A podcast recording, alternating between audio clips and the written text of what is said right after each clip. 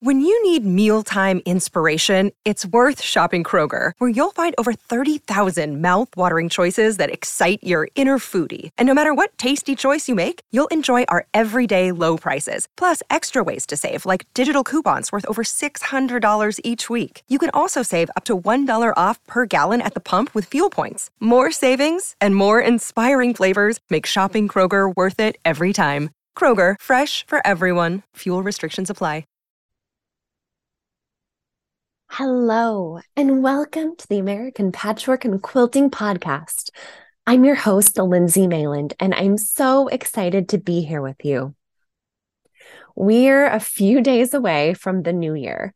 Uh, I just can't believe 2023 is almost here. It it just seems like it was 2020.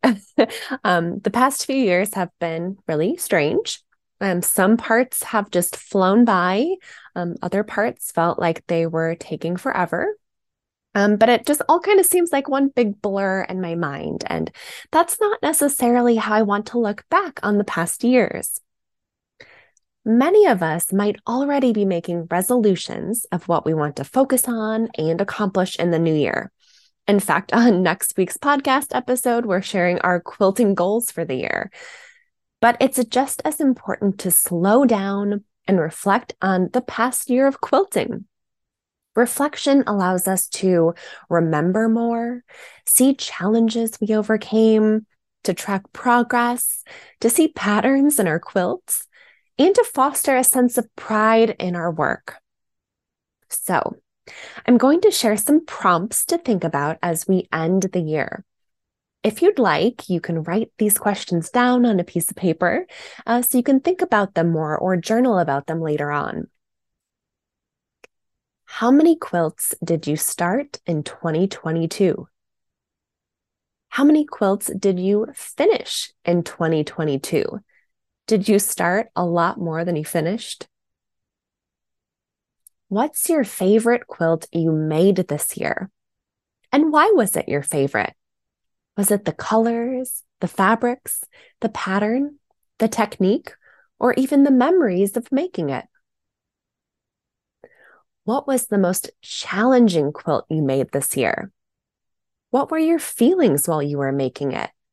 Frustration, determination, happiness, anger, pride? How did charity or gifting play into your quilting hobby this year? Do you enjoy making gifts or charity projects?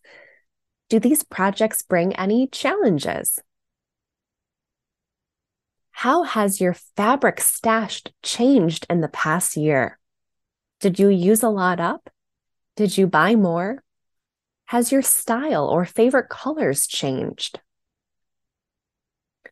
What trends do you see in your quilts from this year?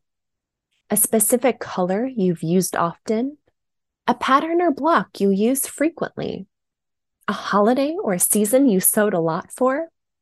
A size of quilt you've made the most? What did you learn this past year? A new technique or skill? A new block? A new trick or hack for better sewing? How did learning something new make you feel? Inspired, creative, frustrated, challenged, excited? How has community played a role in your quilting journey this year? Did you belong to a quilt group? Find a connection at a local quilt shop or in a Facebook group? Have your non quilting family and friends been supportive? What can you count on your quilty friends for? And what did you bring to your quilty relationships? And lastly, what are you most proud of in your quilting life this year? So I'm looking forward to diving into these questions myself this upcoming week. I think it will be really eye opening, and it might even lead the way to some new New Year's resolutions. So if you want to share any of your answers with me or anything that you were surprised by, please send me an email at apqpodcast at meredith.com. I always love hearing from our listeners. We're going to take a quick ad break, but when we come back, we're sharing details of our 2023 UFO challenge and a heartwarming story of quilting making a difference in a community. Welcome back. I want to share a few details of our UFO challenge, which starts January 1st. So, in the quilting world, UFO stands for unfinished object. So, if you're an avid quilter, you probably have a stack of unfinished projects. You know, whether you ran out of time, you didn't have the right materials, or you just got sick of the quilt, uh, unfinished projects can pile up easily and they take up a lot of space. So, back in 2015, we started the UFO challenge uh, for our staff as kind of a way for us to prioritize finishing older projects. And at that time, we opened it up to our readers too, since we thought maybe it was something others could relate to. And the challenge just went crazy and took off. Um, and we're on our ninth year now. And the system we've developed to finish projects works. And so many people have joined in for support and inspiration. So, if finishing projects is on your resolution list this year, this challenge is for you. So, here's how the challenge works you download the UFO challenge list on our website, and we will link to that in the show notes. Then you fill in 12 projects that you want to finish this year. You can choose from any of your UFOs. Um, and embroidery, knitting, crochet, any other crafts can count towards your list too. On the first day of each month, we randomly draw a number 1 through 12 and we post it on our website and we announce it on social media. And that number will correspond with which number project you work on throughout the month. And at the end of the month, you can mark down your progress on the tracking sheets we have. You can post photos for everyone to see. Um, we do have a hashtag that's APQ resolution if you want to see the thousands of quilts that have been finished with this challenge. Um, we also have a private Facebook group you can join. And by the end of the year, you'll have 12 finished projects, hopefully, uh, or you'll at least have made a significant dent in your stack of UFOs. So I started this project back in 2015 with the rest of our staff and I have officially eliminated all of my UFOs. Uh, in fact, I haven't had a UFO for three years now. So I kind of dug myself out of that UFO hole. And this challenge taught me some great skills for how to finish what I start. It's a really fun challenge. Uh, it feels very supportive. Um, so I hope our listeners join in if you have UFOs. Um, it'll be really helpful for everyone. So we will link to all those details in the show notes so that you can get ready before January 1st. Okay, now I'm handing the mic over to Allison for Quilting Changes Everything, a segment where we share uplifting stories of quilters making a difference. Take it away, Allison. Alice Hykins, a resident of Indiana, knows just how much the simple gift of a handmade blanket can change lives. When her parents were in palliative and hospice care toward the end of their lives, she noticed how much happiness and warmth blankets gave them.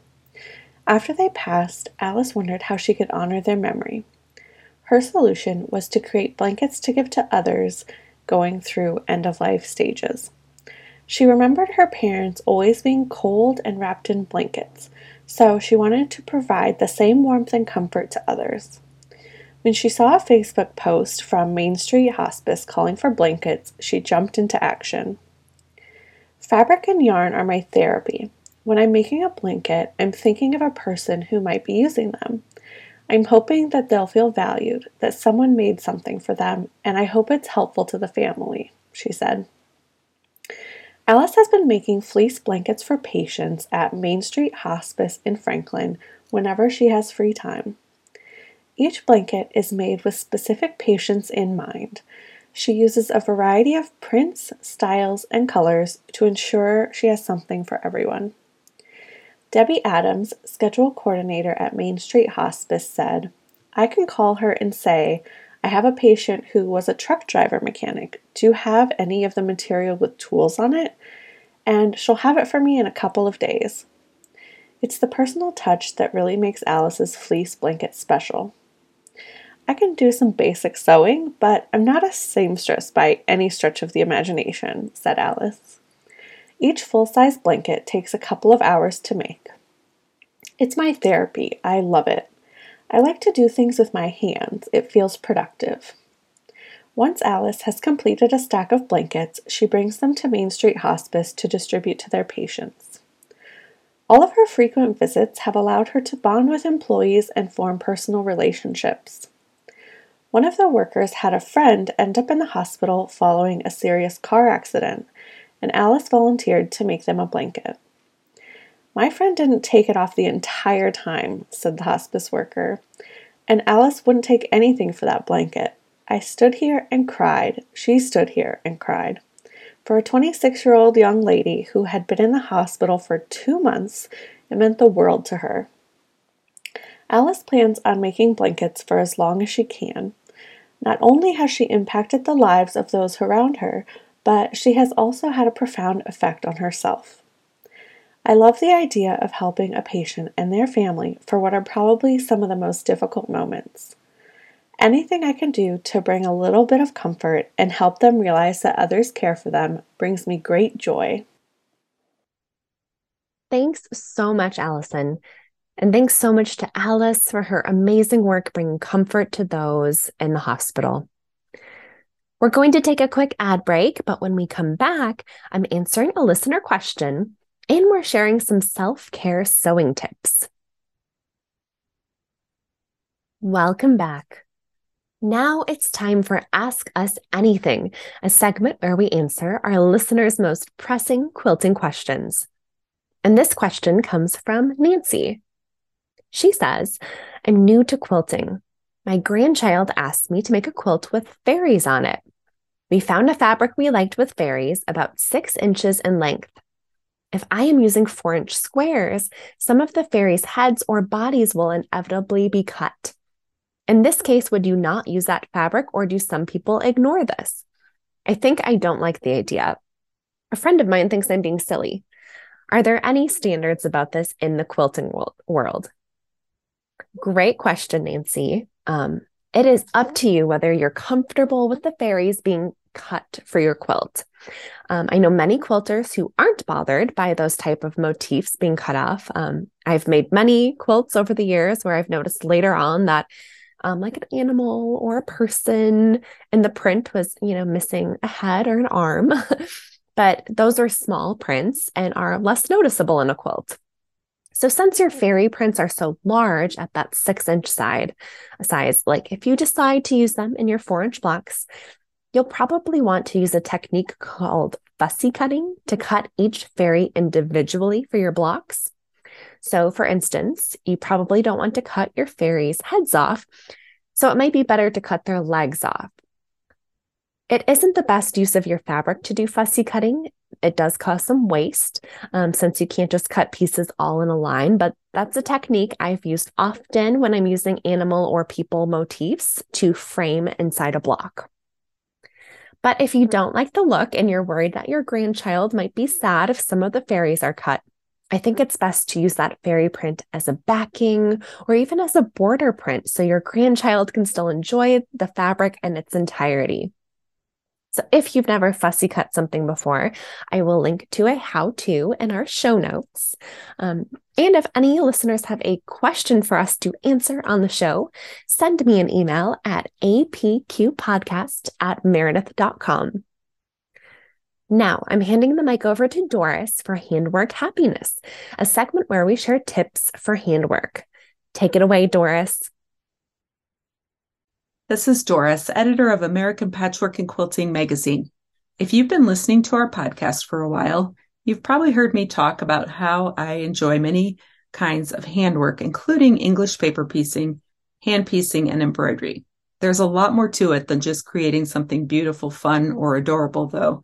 For me, it's one of the ways I practice self care. This time of year, as we wind down from the holidays and enter a season of less daylight and not always desirable weather, it's important to be aware of your mood. Take note if you're feeling depressed or more anxious. Seasonal affective disorder is a real thing. Practicing self care can help keep it under control. But for many, this is not just a seasonal issue.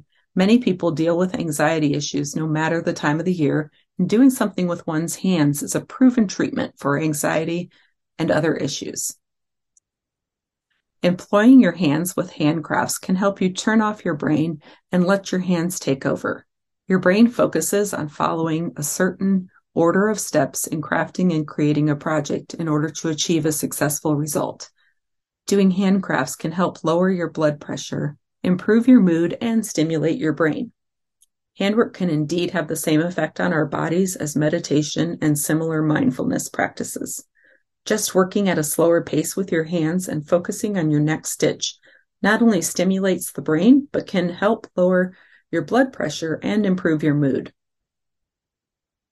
Crafts such as hand sewing, embroidery, knitting, hand quilting, and cross stitch can provide stress relief, a sense of accomplishment, reduce your anxiety, provide a connection to tradition, and enhanced confidence. Slowing down and focusing on a handwork project can lift the chaos of the day to day rush and quiet your thoughts. The repetitive hand movements are calming. Stitch by stitch, you're slowly constructing and creating something, and with creation comes confidence and pride, with positive effects on one's self esteem. When I was a child, my mother taught me to cross stitch, and I was instantly hooked. I loved being able to take my project with me everywhere, including our weekend road trips to visit my grandparents. Even as a child, I could appreciate the portability of the craft, the relaxing rhythm of the stitches, and the satisfaction of making something appear from those tiny X's. When I was a teenager, she taught me how to hand quilt using a cheater panel. My next hand quilting project came when I added backing and batting to a vintage coverlet that my grandmother gave me. That quilt went to college with me and I still have it. I am amazed that I found the time and the patience to sit and do this as a teenager. But looking back, I can see that my handwork projects provided me a coping mechanism for navigating some tough years. By picking up my handwork and busying my hands, I could turn off the anxious thoughts racing through my mind. I was practicing self care without even being aware of it. I came back to quilting and embroidery in my late 20s after completing my graduate degree, and I haven't stopped. There are, of course, other forms of self care that can help boost your energy as well as your mood. Sitting outdoors and absorbing some vitamin D works wonders. Being surrounded by nature restores mental focus and helps ward off depression and stress. Keeping a gratitude journal is another way to achieve this. Write down what you're thankful for every day. Gratitude directly relates to happiness.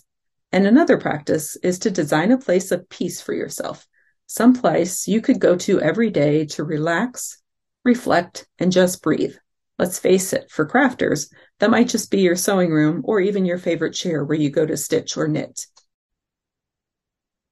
So now that you've heard all of this, are you interested in finding projects for trying out hand stitching?